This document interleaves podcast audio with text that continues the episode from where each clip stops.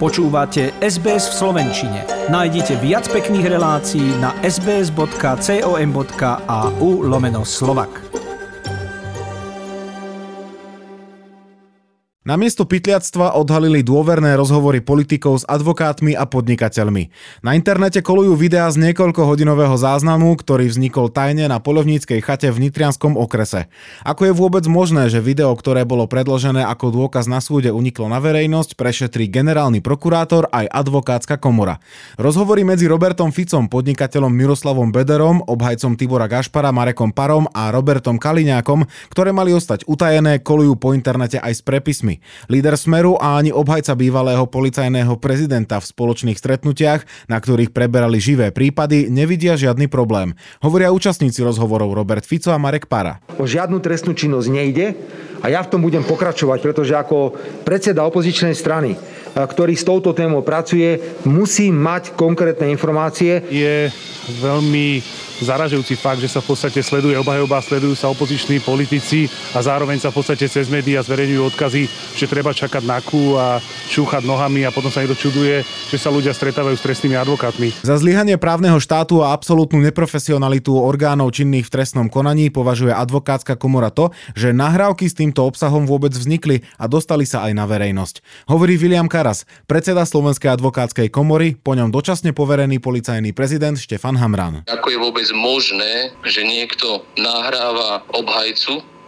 zo strany orgánov činných trestnom konaní, pretože to považujeme za hrubý zásah do práva na obhajobu. Ak došlo zo strany dotknutých kolegov k porušeniu pravidel a predpisov, aj to samozrejme vyhodnotíme. Ja pevne dúfam, že to neuniklo z policajného zboru. Ak áno a nájdeme tú osobu, tak podrobíme ich detektoru a budeme využijem všetky legitimné možnosti na to, aby som takým únikom budúcnosti zabránil a aby sme potrestali tých, ktorí sa takého niečo dopustia. Únik začala prešetrovať aj generálna prokuratúra. Robert Fico chce v parlamente navrhnúť samotný vod programu na tému sledovanie a odpočúvanie opozície. Pokračuje vyjadrenie politológa Radoslava Štefančíka pre RTVS. Ja by som to zatiaľ momentálne nehodnotil ako nejako kritické, čo by mohlo uškodiť Robertovi Ficovi, pretože ten reagoval tak, ako jemu je typické, to samozrejme vyvrátil a samozrejme upozornil práve na tú prvú rovinu a to je síce ako je možné, že sa z prostredia e, prokuratúry, zrejme špeciálnej prokuratúry dostávajú pravidelne veci von. Na uniknutých nahrávkach Robert Fico hovorí o nenahlásenej krádeži vo vlastnej kancelárii.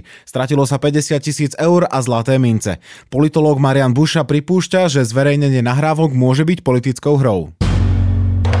Organizovaná skupina vyše 20 ľudí si odmietla pri nákupe v supermarkete v Prievidzi nasadiť rúška. Vedenie predajne privolalo políciu. Skupina odmietla spolupracovať a prevádzka zostala 3 hodiny zatvorená. Organizátorka akcie vyzýva, aby ju ľudia podporili aj pri ďalších nákupoch. Nikto nás nechce obslúžiť, sú zablokované všetky pokladne. Predavačky týchto zákazníkov podľa nariadenia odmietli obslúžiť. Pokračuje hovorca siete Lidl Tomáš Bezák. Daná skupina nespolupracovala, nereagovala na naše výzvy, aby opustili predajňu, respektíve si nasadili uh, rúško, tak sme sa s ohľadom na ochranu zdravia zákazníkov rozhodli predajňu zatvoriť až do vyriešenia incidentu. Privolaná policajná hliadka situáciu riešila 3 hodiny. Skontrolovala všetky osoby, ktoré odmietli nasadiť si rúško a vyviedla ich z predajne. Podľa polície ide o organizovanú skupinu, ktorá podobnú akciu už v minulosti pripravila. Členovia skupiny však spôsobili nielen zablokovanie predajne, ale rozhodli sa jesť potraviny bez zaplatenia priamo v jej priestoroch. Hovorí opäť Tomáš Bezák. V súvislosti s incidentom, ktorý sa odohral včera v jednej z našich predajní a apelujeme na štát, aby nám pri riešení takýchto situácií poskytol pomoc a podporu, pretože sa cítime byť ohrození. Za ušlý zisk počas zatvorenia predajne, pokazené potraviny v košíkoch a na pokladničných pásoch pripravuje reťazec právne kroky. Polícia od začiatku tohto roka riešila už takmer 67 tisíc prípadov nedodržiavania protiepidemických opatrení.